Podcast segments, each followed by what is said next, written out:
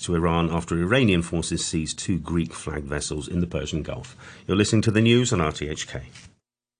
Before doing a COVID 19 rapid antigen test, read the user guide carefully and follow each step as instructed. First, prepare a clean surface and wash your hands. For a nasal swab, insert the swab into your nostrils and rub it against the walls of each nostril several times as instructed. Submerge the swab tip fully into the buffer solution and stir. Squeeze droplets of the solution slowly into the well of the test device afterwards. Wait for the time specified in the user guide and read the result. Results taken beyond the time limit will be invalid. When finished, dispose of all parts of the test kit properly. If only the C line is present, the test result is negative. If both the C line and the T line are present, the test result is positive. In which case, you have to take a photo of the result and report it within 24 hours via the declaration system of the Department of Health. Do the test often by yourself. It helps you detect any infection and receive treatment as soon as possible to protect yourself and others around you. Do the test, protect yourself and others.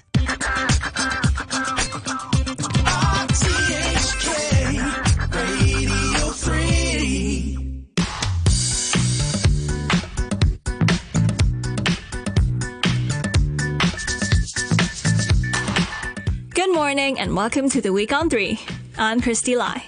Hope you're having a wonderful start to your weekend. Let's jump right into our program. I have a great lineup of interviews for you today. On Monday's Morning Brew, Phil spoke to Indian author, columnist, and editor Amrita Shah, an authority on India's media history. She was also founding editor of Elle India and published her book, Telly Guillotined How Television Changed India in 2019. Her biography of Ahmedabad, India's seventh largest city, is regarded as an essential reading for its insights into contemporary India. When asked about her journey as founding editor of Elle India, here was what she said. Well, you know, Elle came much later. Yeah. I, I think that this this moment I'm talking about was sometime in the early 80s, 1980s, when India, um, you know, the middle class in India was fairly kind of small and it was growing. Yeah. And uh, I think these magazines, as I said, they touched a kind of uh, um, a little part of India that was uh, western, westernized and, you know, probably had a little more money to spend on the products that were advertised, very few.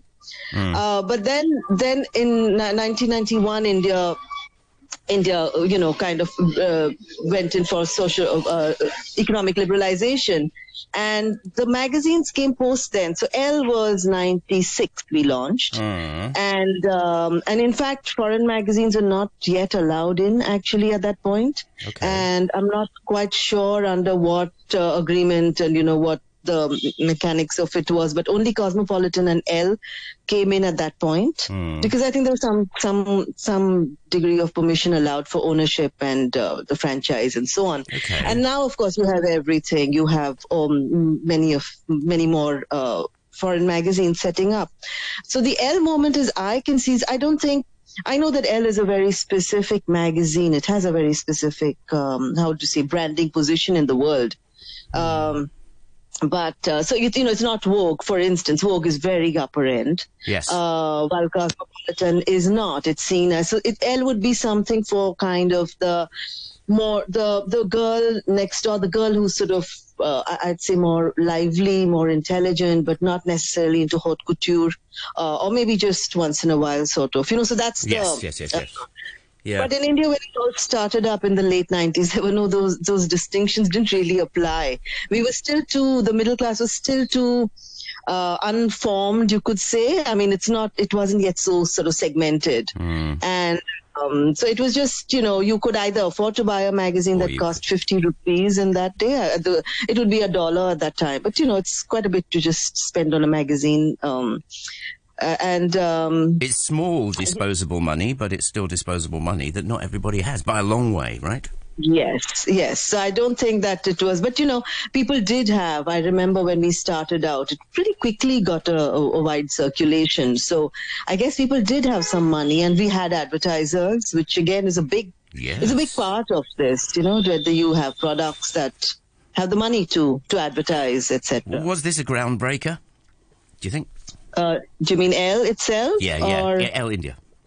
Um, I, you know, I think Elle, yes, I'd say in a limited way because what we did, you know, you suddenly had this splash of beautifully produced magazine, uh, glossy paper, great photographs, uh, good writing, um, great covers, and it had a certain attitude. I think when we started, uh, and I think that that did um, kind of it was quite a um, you could say a groundbreaker, but I'd say in a very a small way because um, what was more important was the commercial background, the economic background.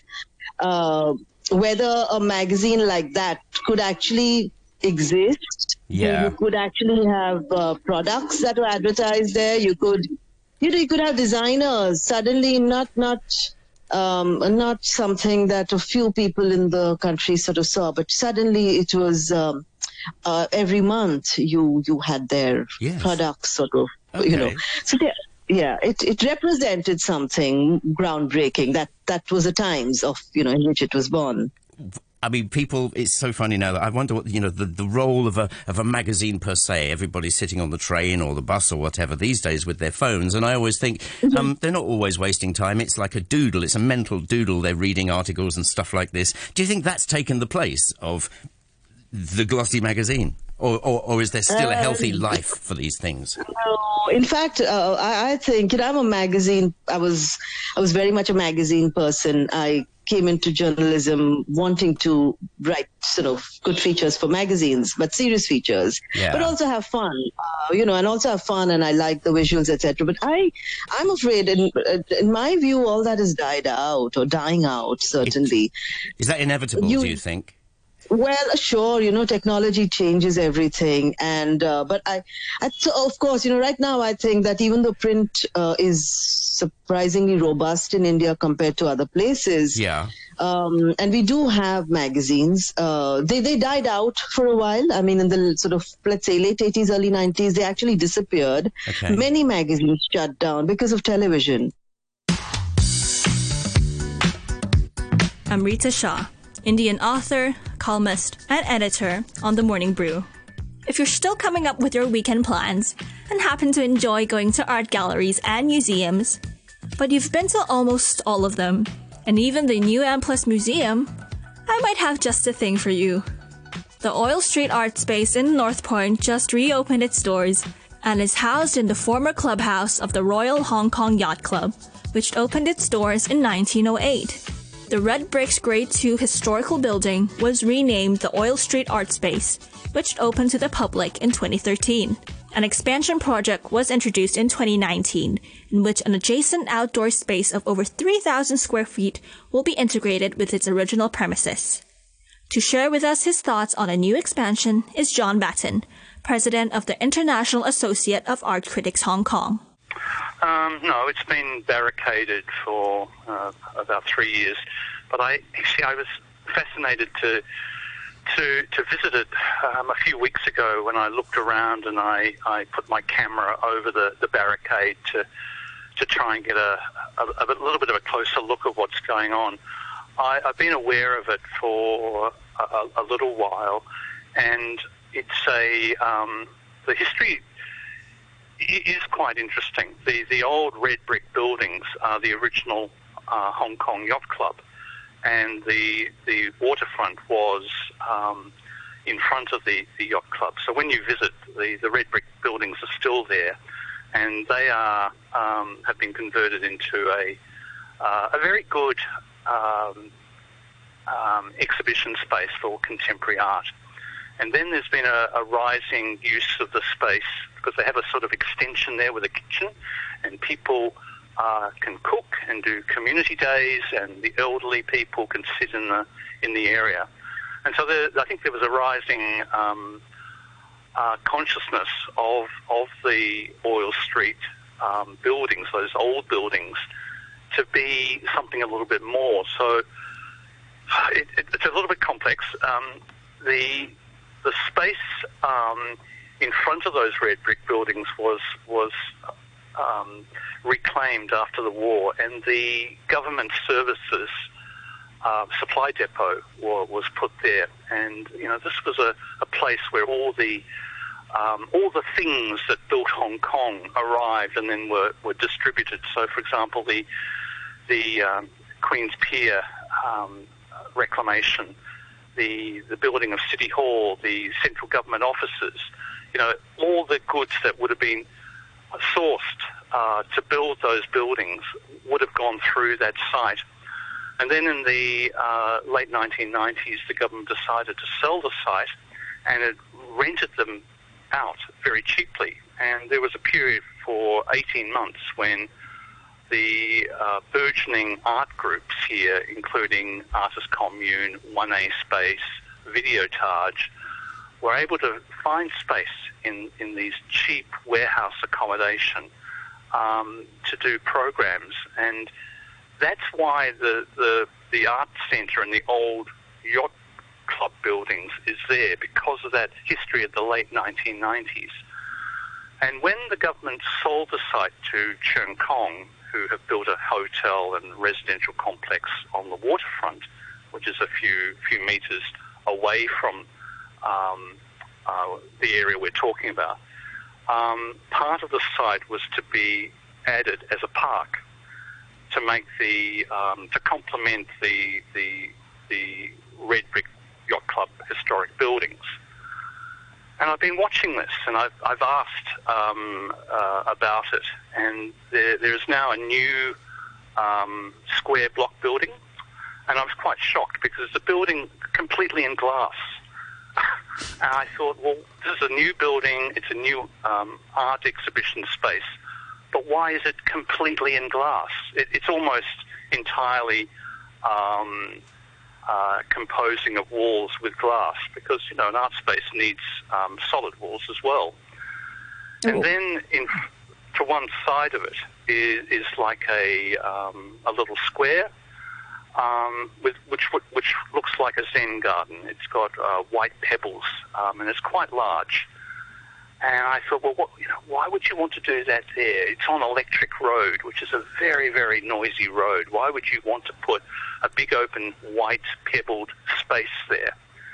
And so, you know, in typical government fashion, um, it, it sort of evolved in a way w- which has had no community input. And I, when I questioned about the, the design of this glass wall artist space, the the staff, um, you know, kindly revealed that, um, in fact, they've had no consultation with the Architectural Services Department. The architects, the architects themselves have designed this with no consultation. So, it, so I think there's some disappointing parts to this. Right. Okay. Yeah. It does sound like you have a mixed feelings on it. Yes, but the the good part is that it's now been handed to the, the staff at the at Oil Street, the curators there. And I've always been impressed with what they do there. And so, the one part it's bad, you know, typical, you know, top-down approach to to building something. You know, Hong Kong loves building because it's easy, and they don't want to talk to people. They don't want to talk to other people in, in, in the community to try and get it better than it should be. But the good part is that the program programming will probably be quite good. And I think they've got a uh, an interesting program that, that opens today. Um, and I, you know, I don't know much about it, but I think it's mainly um, uh, overseas artists, and this is to to celebrate the 25th anniversary. And I think the, the programming, the arts programming, what they do there is actually quite a good. So now that it's been handed over to the staff, the staff will have to make do with what they've been given, including this empty white space. I mean, it's pebbles. You can't walk on this. You know, it's very uncomfortable. You know, it'd be much better to put a, a basketball court there or, or grass where people can sit. So, you know, I think maybe over time it can, it can adjust into something better. But so there are two aspects. One is the initial thing of, oh, you know, let's build something when we don't talk to anyone. But now that it's there, it could expand into a, an even better, a better program than, than they do. That was John Batten speaking to Samantha Butler on Hong Kong Today. Since 2015, Community Business launched the Hong Kong LGBT Plus Workplace Inclusion Index, which is the first of its kind in Asia along with related awards. This initiative was a huge success, propelling LGBT plus inclusion into Hong Kong. In 2022, they launched the brand new Community Business Awards, offering opportunities for businesses and brands to showcase their commitment to building responsible leadership, tackling workplace inequality, ensuring employee well-being, and promoting social inclusion. On Friday's Money Talk, Peter Lewis invited Community Businesses CEO Peter Sargent to talk more about it. Absolutely. And it felt like a, a, good juncture for us to do this. We're 20 years old as a non-profit here in Hong Kong next year, and we're incredibly proud of our roots here in Hong Kong. But it felt like it was time to bust out of the silos that we'd created within the organization. We were doing diversity and inclusion awards in India, employee well-being awards in Hong Kong, and LGBT inclusion awards in Hong Kong.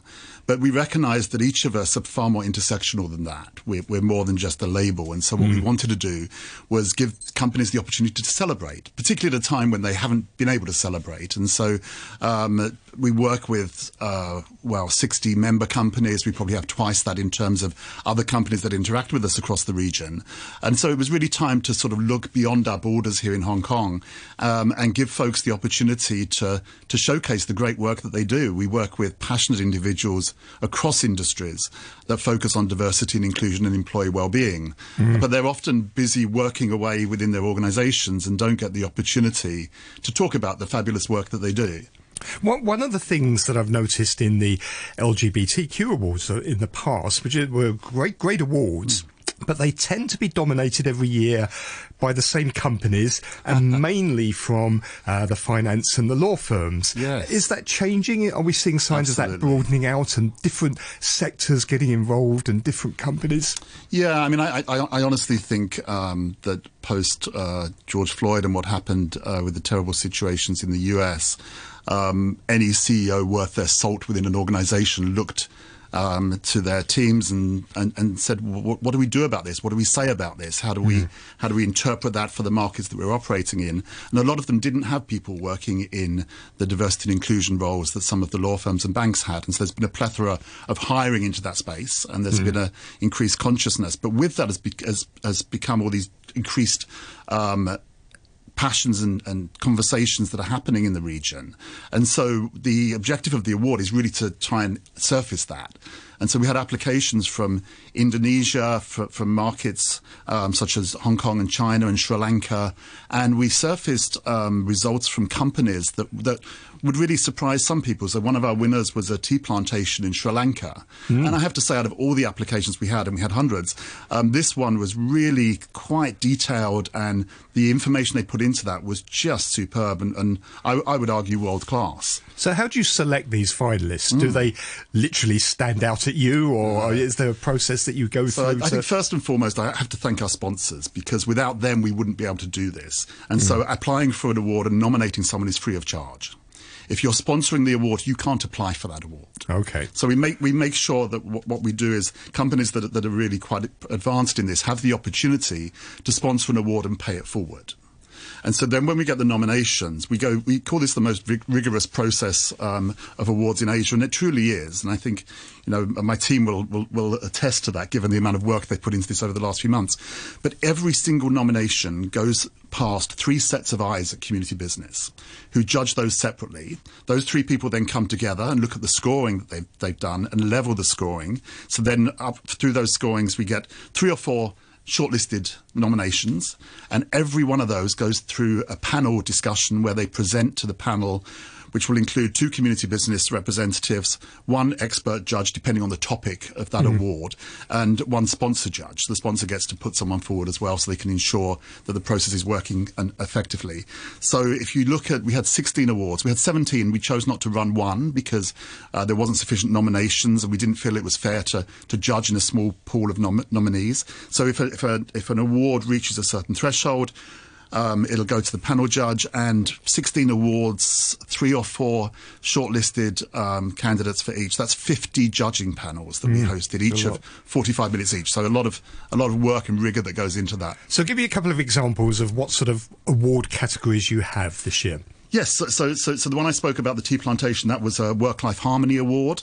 Um, we had um, some of our normal awards like the LGBT Ally in Asia Award, and actually that was a great example. Um, we had a clinician that works for um, a, a, a non-profit here in Hong Kong, and she's told us since then that she's seen a massive increase in, in, in inquiries about work uh, for their company as, as a result Okay. of the profile we've given them through this award. Um, we've had DNI Champions of Change in India. Um, and what's interesting is when we look at the nominees, we've had people with disabilities, we've had trans people, we've had women leaders that perhaps we didn't know about before. So, so what, what I was really quite excited about is that through the people that, that were shortlisted and won these awards, we were able to profile um, women leaders that perhaps people haven't heard of before because they're not uh, so visible in the community. So, um, e- explain a little bit about why diversity and inclusion is important, because this has been a difficult year for many, many businesses in Hong Kong and across the region. Is there evidence that firms that do incorporate principles of diversity and inclusion, look after their employees, um, are emerging from the pandemic in better shape? Well, I, th- I think um, we, we, we know that um, smaller communities uh, who are less representative represented have probably suffered more through the pandemic. Um, so certainly those companies um, that have done well are the ones that have actually doubled their efforts during the pandemic. I think some organisations uh, felt it was too much of a burden to, to focus on certain things, but um, I think the majority of companies that we work with and we see across the region doing good things in this field have actually doubled down. Um, and so they, they've moved a lot of things towards uh, the virtual space and they've communicated differently. Um, and so, yeah, absolutely. Not only um, in terms of shareholder return, but just being the place that people want to come to work. Um, and I think particularly when you look at next generation coming coming out of colleges and schools, they expect companies to have this fixed, and so it's no longer um, something that's nice to do. It's a requirement for job applicants that companies have a, good level of understanding around diversity and inclusion and employee well-being. Peter Sargent, the CEO of Community Business, on Friday's Money Talk. To end today's week on three, I'll leave you with Steve James, who will take you back to that day in music. This time, it's the Rolling Stones. Take care and have a great day. I'm Christy Lai. Of all the gin joints in all the towns in all the world, You have got to be kidding me. she walks into mine. The Steve James Tuesday afternoon drive. Yeah, life is hilariously cruel.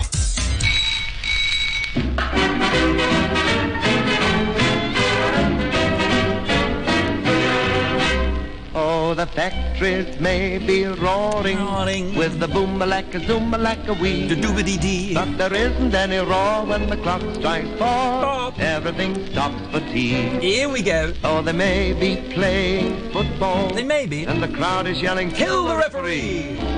But no matter what the score, when the clock strikes four, everything stops for tea. Tuesday afternoon tea break this week featuring the fact that uh, this day, 1968, the Rolling Stones released their single Jumpin' Jack Flash in the UK. The track gave them their seventh UK number one